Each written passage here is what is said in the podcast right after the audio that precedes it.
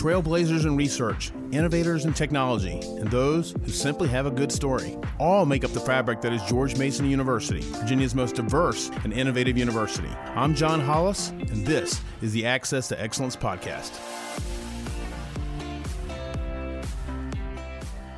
Well, hi, everyone, and welcome back to Access to Excellence. I'm John Hollis, hoping you are staying safe through the coronavirus pandemic. Part of the fallout from this pandemic has been the increase in telework. The Washington Post reports about half of all workers are teleworking, including 77% of the federal workforce. There's no doubt that there's a lot of work getting done. But the question is, how much of what is happening is changing the way we think about working from home as opposed to the office? How is it changing how organizations are viewing working from home? And how will that dynamic be played out when things get back to normal? Here to discuss those very points are Matthew Cronin, Associate Professor of Management at George Mason University and co author of The Craft of Creativity, which looks at how we innovate and describes it as a cognitive process that hinges on changing one's perspective. And also joining us is Kevin Rockmann, Professor of Management at Mason and the incoming Editor in Chief at Academy of Management Discoveries.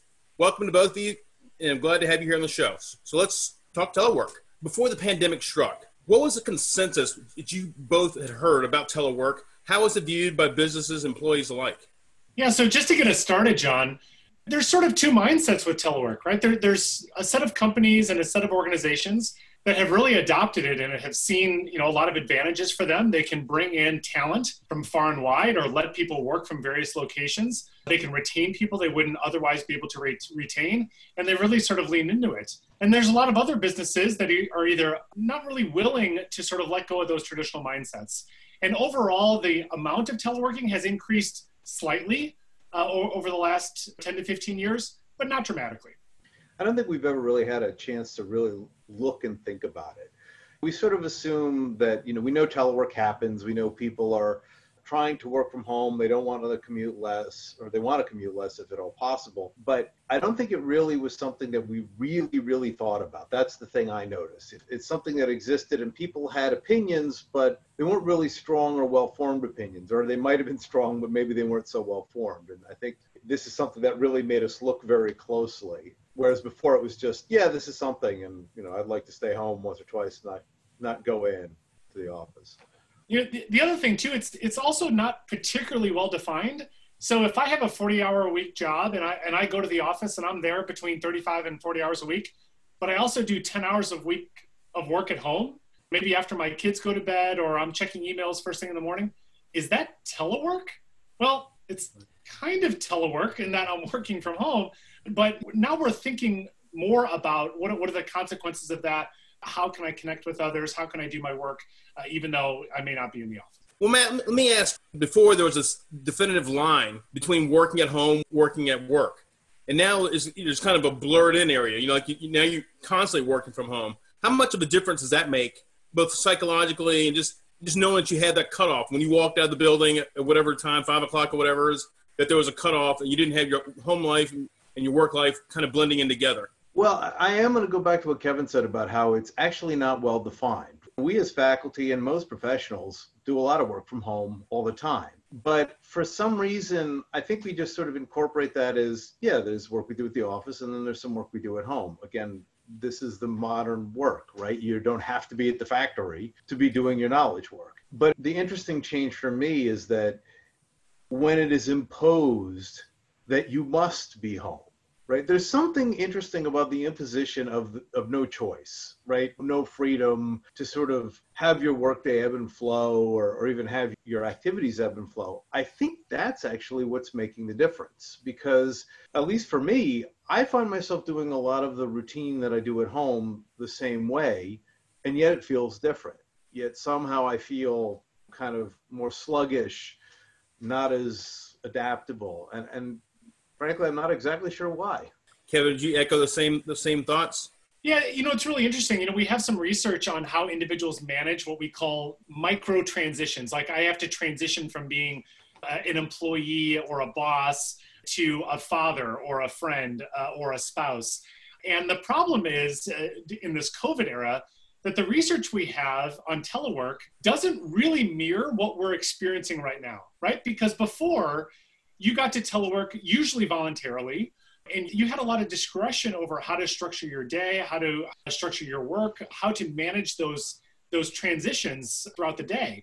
Now, and this might be part of what Matt's talking about, you may not have that freedom, right? Your kids may bug you. Your parents might call you. You might have to go to the grocery store at a certain time of day or depending on, on what's going on in, in your community. And so we're faced with these anxieties and with these constraints that are probably making telework feel worse and more difficult right now than it would be in a normal world. Actually, Kevin, you make a, a good point about the constraints. So there's an old theory about jobs and what makes uh, a job meaningful and satisfying. And one of the points is autonomy, right? And so this was a it real advance because it, you know, this is this is an old theory. So at the time, said, hey, managers, you shouldn't just tell people what to do. Command and control can be demoralizing. You should give them some autonomy. That will make them take their jobs with more meaning. It's better for them.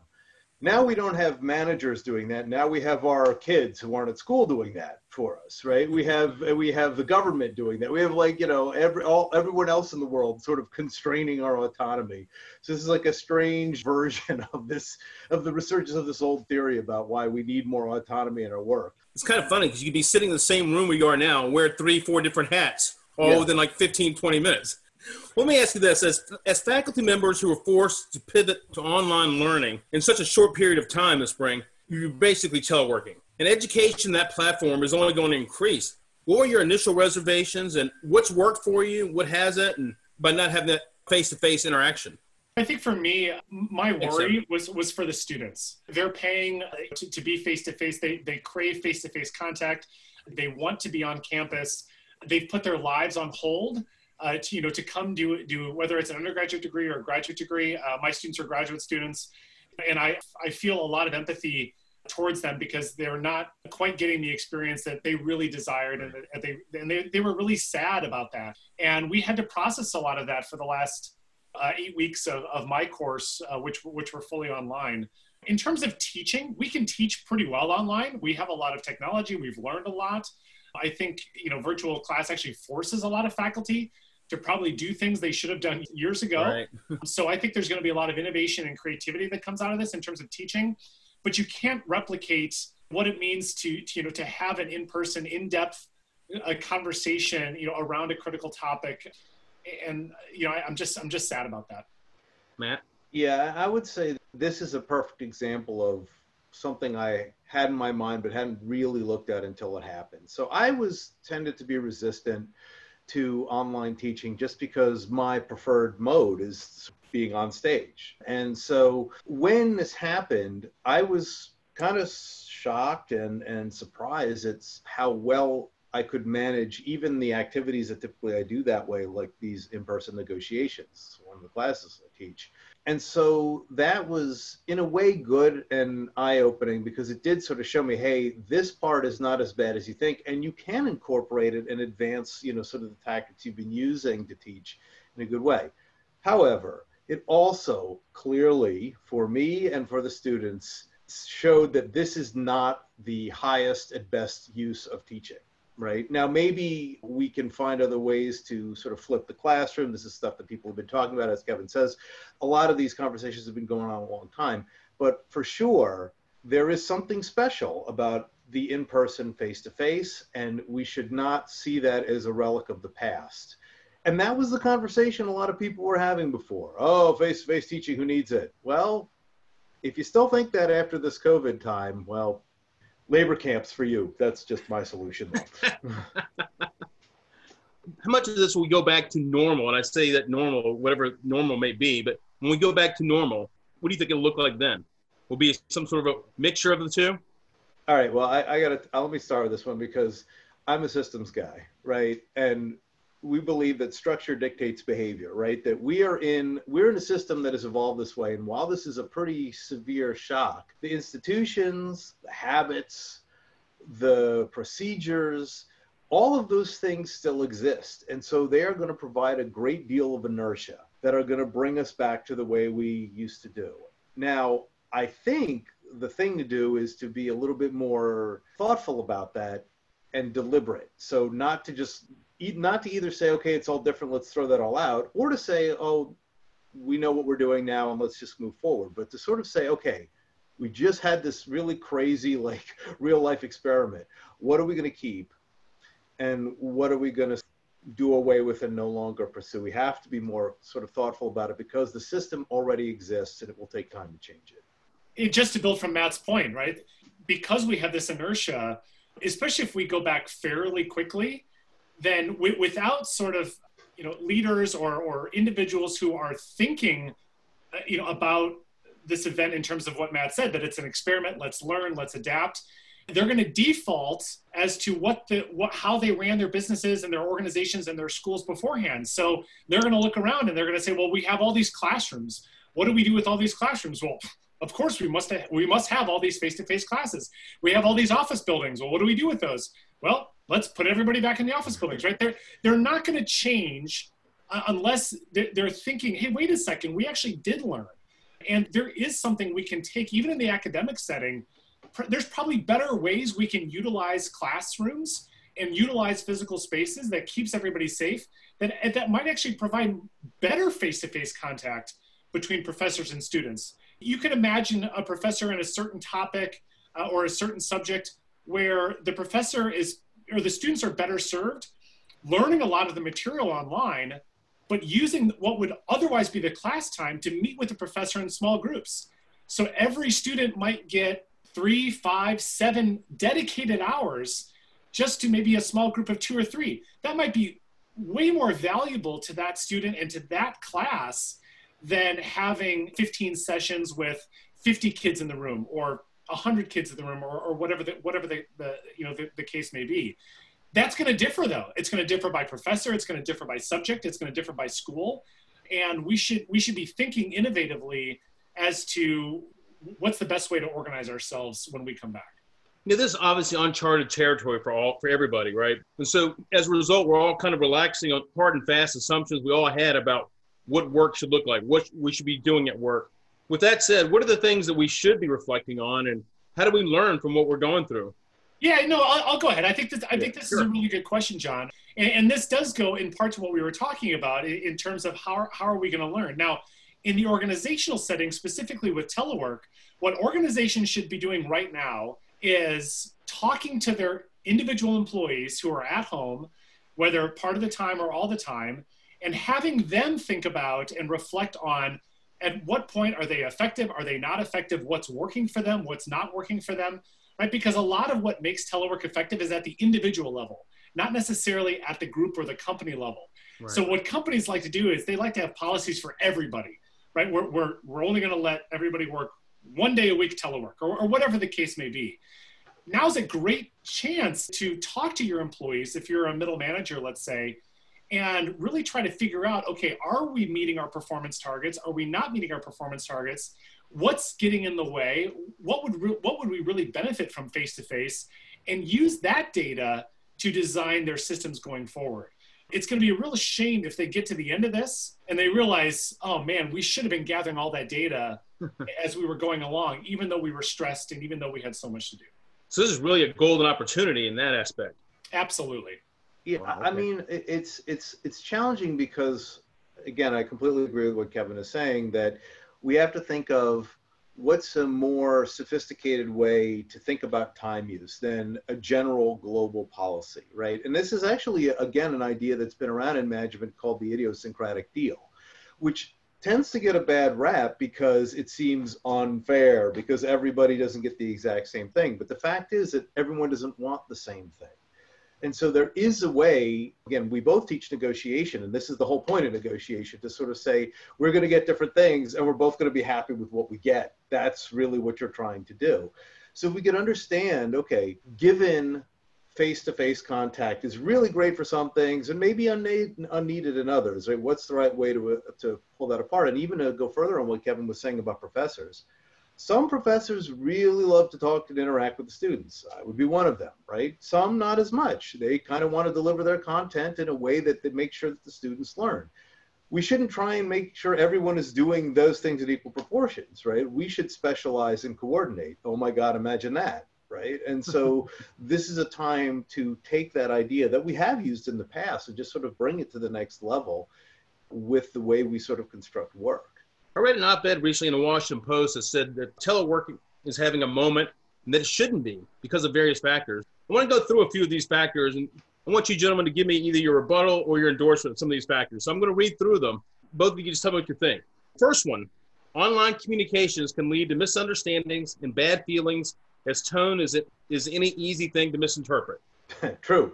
Have you guys experienced this, Matt? Kevin, you both experienced this? Yeah, and, and the research is pretty clear on this, right? Yeah. When you're when you're anonymous, or, or you have that feeling of, of anonymity, which happens when you uh, communicate via email uh, and other forms of non face-to-face or non-synchronous uh, communication, where we're live with one another. It's it's much easier to send off uh, flaming emails or, or insults and so forth. Even my own research, you know, we put people in the lab and we looked at lying behavior. Uh, we looked at insults. Uh, we looked at people taking advantage of one another, and email was the worst. Once you put people on video, even if they were physically separated, it didn't necessarily make everything as good as face to face, but at least it cut down on the line, right? So as you get richer in your communication, eh, people people are treating each other better. So they're basically being held more accountable. Well, but but it's it's also that like you know you don't you can misinterpret right. We forget Right. about all the nonverbal things Right. that turns out don't even translate through a screen as well as it could in person, right? That that help us interpret messages. So I mean, think about it. How many times have you sent a joke in an email and people did not get it? You're like, I totally was joking. You know, like that. That's that's an example of of this. So Okay. Well, moving on. The next one was telework is detrimental to teamwork. Kevin, what do you think about that? You found that to be the case? Yeah. So Mm-hmm. what I think is detrimental to teamwork are people who don't work well with others. And the problem is that that can happen anywhere, right? So you could have somebody who chooses to email all the time, who never talks to anybody, who goes in his or her shell. And you know what? They could be working down the hall or they could be working at home. So I don't want to conflate too much teamwork with telework because you could have teleworkers who are awesome team members, especially if they've been working together for a while. And the research is pretty clear on this. You could also have teleworkers that are terrible at team members because either they haven't worked together for a while, they have those communication problems we were just talking about, or they would be terrible even if they were in the office. I do have to say that Kevin is sort of ruining my vision of a Siskel and Ebert style banter, where I'm clearly Ebert in this in this uh, crew. But uh, you know, I, I do I think I'm going to have to agree with you on this one too. I mean, there. I guess I'd add though to say when there is a cost you pay when you are working through these kinds of medium and you're not face to face. I mean, it's one of the weird things when we do research meetings. Somehow it's better to get us all in a room. And so being really aware that, or, you know, if you, let's imagine you had a, two people who worked really well together. Now all of a sudden they have to work apart. They shouldn't necessarily assume that it will be just as smooth. I mean, I don't know if anyone is, but again, just to be aware that there is going to be a cost, and maybe that makes you think differently about the nature of the task, right? Updates can be given this way just fine, conversations, sure, but real intense work, eh. And just to add to that, what, what I think is missing is Matt and I are working on a project right now, right? We haven't been in the office for 11 weeks now. And what's missing is, you know, I happen to be walking to our kitchen, or I happen to be coming back from the restroom, or I happen to be going to talk to somebody else, and I have an idea in my head, and Matt's in his office, and I pop in just for two minutes to talk about this idea that came to me on the project that we're working on. We don't have any of that. Exactly. We only have our formal meetings, Right. and formal meetings are great. They're productive. We get things done, but it's, it's slowing down the process because we don't have those random interactions that might take a couple of minutes here and there every other day where we're face to face. I think that's what's really Right. missing. Yeah, I, I, I agree 100% also. Like, I, I've been a journalist for most of my career before I came to Mason. And that creative energy you get from everybody being there, exchanging my ideas face to face, it's almost palpable. And I'm sure it's the same as in academia as well. or even just energy. I mean, again, we, so last time Kevin and I are working on this project, our colleagues are distributed in California and uh, and Cincinnati. But we can sit across from each other while we're on screen with them, and if we want to make snide comments or jokes to each other, you know, while they're on the screen, like we do that, you know. And again, that's like it's not, it's certainly not part of the task, but it does make it more enjoyable, and it is part of the energy. The last notion that somehow it's tougher in these days for employers to monitor their workers. Your take, Matt? No, I, I, again, I got to tee that up for Kevin. I think he's he he's thought a lot about this kind of stuff. yes, I mean it is tougher to monitor, and and I think a lot of organizations are worried about this. Uh, in fact, there's some companies that are capitalizing on this by selling technology that monitors folks at home, where you might have a webcam or you might have something uh, a program on your computer that basically tracks everything you're doing on your computer and making sure you're working your eight hours a day or nine hours a day or whatever it is, even though you're at home. Personally, I think it's pretty tough to monitor office employees even at the office. They surf the web, they shop online, they do all sorts of stuff that is quote unquote detrimental to performance, even though that, that might be very healthy for them to do and they, they might need that break. So I don't think this is particularly the right question to ask is whether or not we can monitor our employees. I think the question is, is our employees performing? And for some individuals, this is probably a great time to perform. And for others, it's a real challenge for some of the things that we've talked about. And that's probably true if we're in the office as well. I would say, think what is the perspective about what one should be doing? Again, what assumptions are we making? And this is where it gets sort of almost absurd. And this is why I laughed. You know, when people sort of start monitoring people, they automatically think, well, I know what the right criteria is to use but in what job is it that people are other than you know with somebody over them you know with like a gun or something where they're constantly not deviating from their their task right? I mean even when they even when in the jobs where it is like that like a surgeon right? There is a still an understanding of sort of the, the reality of taking breaks getting relief right? There's a whole lot to the ebb and flow of jobs that when we start measuring it with that level of precision, we are really overestimating how well we understand right. the process. And that to me is just the worst idea you could possibly have. Right. Because that is where, again, that's where systems collapse because people are so sure they know how it works and they tweak things and they forget about all the other feedback loops that aren't, you know, they're not monitoring and that are getting out of control. So it seems like just listening to you gentlemen that when we talk about teleworking and looking forward to the future, that there's really no one size fits all. Each company, each organization is find out what's best for it. Is that about right? Well, there's patterns. I mean, again, marriages work a whole lot of different ways. But surely there are some things that when they're happening in a marriage, it's bad, right? And others that where it's good, right? So again, we don't. If we could take a, a little bit more, like I said, let us look for the patterns and understand that those things increase the probability. They increase what's likely we're not we're in the world of what is likely not what is possible because anything is possible. Yeah and our goal is really to get companies to ask the right questions about about what those you know what those sort of baseline principles or values should be. And a lot of companies think the main problem with telework is that teleworkers slack right? They're not doing their job. That i need to monitor i need to control i need to structure.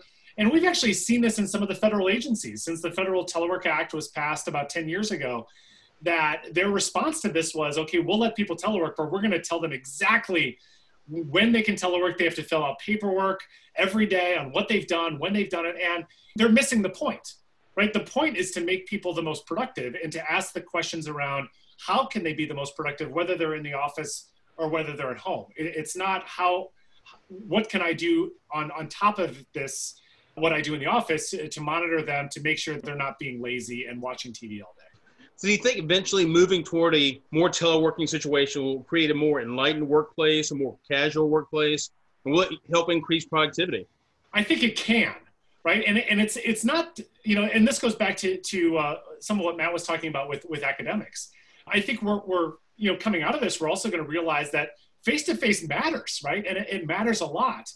But for the companies on the other side, they're going to realize, hey, a lot of our work can be done remote and this could cut down on commuting. This is good for, you know, for climate change. This might be more efficient in terms of people using their own time, work-life balance, right? There's a lot of benefits to potentially relaxing some of the rules and figuring out how can we be the most efficient with incorporating some of the aspects of telework that we found are particularly effective without going to a we, we now can be a virtual organization.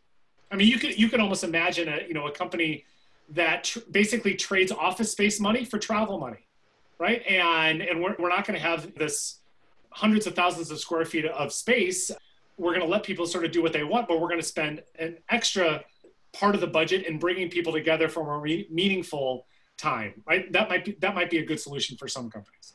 You know, so again, listening to Kevin uh, talk about this, you know, reminds me that we build things in our mind, we build ways of working. So the idea of the office, right, which kind of came out of the factory as well, right, where you gather people and you have them all together and they're all working on a task. And and then technology changes, but the mindset doesn't. And we really forget how hard it is to change these embedded mindsets. And so this really could be like a true paradigm shift, like a, a real point where we say, all right, we are going to reconceptualize the notion of the organization and its relationship to it managing people. But that's really, really difficult, and I, I, can't stress how how long it will take to do that. It's not just a matter of hey, I had this idea and I'm done, right? I like to tell people that the invention that led to the transistor, which is about electric current and how it flows differentially across metals, it, that was 115 years before the transistor was able to emerge right? So there was a lot that had to happen to get from that, you know, the original point A to point B. And I'm hoping we have this sort of patience and foresight to continue to work these things over as we sort of try and reform the, the workplace. Okay, what are some of the things the bureaucratic control and mindsets that organizations love to have that will have to let go, especially the rewarding of effort rather than performance? Really good question. As organizations get bigger in size, they want command and control right? Uh, it's too hard to to let everybody, as Matt was talking about earlier, have their own idiosyncratic deal. This drives organizations, most organizations, this drives them nuts. So what they do is is they invent processes and controls and bureaucratic systems so that individuals don't have that autonomy and, and that freedom. That's what's going to have to go, right? That's what's going to have to relax. In fact, we've seen a lot of organizations like Yahoo take away telework after they had expressed themselves as a cutting edge company. They did this a couple of years ago. With this change in how we interact and what's safe and what we've learned in terms of efficiency, I think you'll see a lot more companies empowering their middle managers to control their units uh, as they would like to. And if, if they can meet their performance targets and they can reward based on performance rather than effort, right? Effort being how many hours you're working or showing up, and performance is, you know, obviously meeting your performance target if they can give those middle managers that control to really manage based on performance rather than effort, I think they, they'll actually become more productive. But that's going to be a very difficult transition for a lot of companies. I have to mention trust because it's actually been in the background of what a lot of we've been talking about. Right, this, this this notion of okay, you can go home and tell telework, but we're watching everything you do. Right, like that is a that is not a trusting mentality. And right. one of the things that the irony is that when people want to increase trust, they try and increase control so they can be sure that they're not going to be harmed. But in doing that, that actually takes away from the trust. As a matter of fact, one of our incoming colleagues, that was one of her insights in sort of looking at the employee employee relationships, right? You put that spin on it and it sends things down a, a very instrumental path, which ultimately is disruptive. So I kind of feel like if organizations could step back and really work on the fun foundational hey listen i'm looking out for you but you got stuff you got to do for me too right? Let's build that trust. That makes command and control a lot easier because i don't necessarily worry that everything is you know like I, I, if i say john i've got a job for you to do and you know i need you to do it right? And if you don't then there has to be consequences. But if you do next time I can just say, "Hey, you got it, go!" Right, and that that's how leadership evolves, right? And so. I think that's really what they need to start doing. You know, and, and the important thing right now, and I've been talking to not only my students and, and colleagues, uh, but also my neighbors about this, is everybody has different constraints right now. Right, a, a good friend of mine who lives down the street works for works for uh, the military, can telework part of the time, but has four kids at home. Well, he can only work like four to six in the morning and 10 o'clock at night till you know 1 o'clock in the morning. And so he's lucky because his boss has said no you have to get this job done and you can work whenever you want. And that's very freeing because now he can structure his day so that he's not working when the kids are working. And a lot of companies they're not doing that right? They're saying i don't care about your kids. Your job is an 8 to 5 job and you have to be logged on 8 to 5 and you're basically encouraging people to lie yeah. Right. And, and burnout. right. Yeah. So it's either burnout. You're either neglecting your kids. You're not helping them with with their school if, if that's what you're facing, or you're just basically inviting them to to lie about what they're doing, wow. how they're spending their time. Right. So right. why would organizations do that? Right. That doesn't doesn't make a doesn't make a lot of sense.